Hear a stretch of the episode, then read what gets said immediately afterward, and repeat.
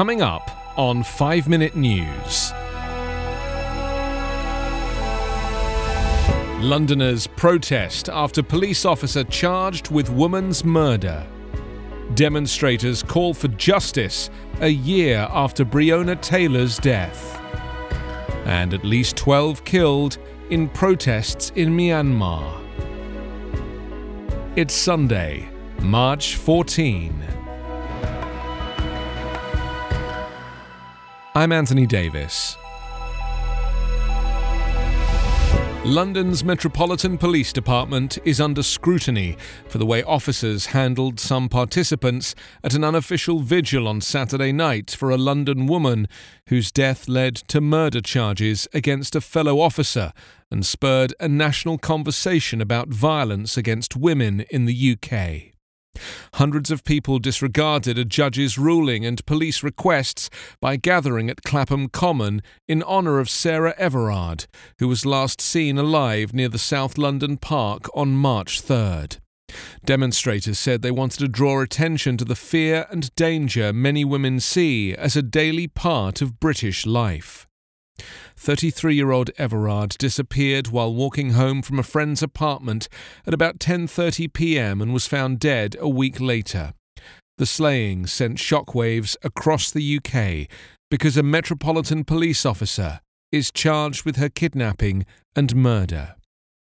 Video of Saturday's informal vigil turned rally showed officers from the same police force tussling with participants as they pushed their way through the crowd, at one point, several male officers grabbed hold of several women and pulled them away in handcuffs to screaming and shouting from onlookers. The gathering happened hours after London Constable Wayne Couzens appeared in court for the first time since his arrest in Everard's death. In the wake of Everard's disappearance and killing, many women have taken to social media to share their own experiences of being threatened or attacked whilst walking outside. The Metropolitan Police Commissioner, Cressida Dick, has been called upon to resign in the wake of the police response to the protest. Hundreds of demonstrators gathered for a rally and march in Louisville, Kentucky on Saturday to mark the one year anniversary of the killing of Breonna Taylor, whose death helped fuel U.S. protests against police brutality in America. Taylor, a black 26 year old emergency medical technician and aspiring nurse, was shot six times and killed by police in her Louisville home during a botched raid on March 13, 2020.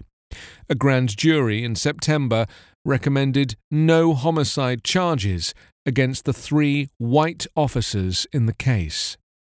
The incident, along with the police killing in May of George Floyd in Minnesota, sparked demonstrations against racism and excessive use of force by law enforcement across the nation last summer. During Saturday's rally in Louisville, speakers called for justice for Taylor and reforms to the criminal justice system. Demonstrators marched downtown chanting Black Lives Matter and No Justice, No Peace, while waving signs showing Taylor's face.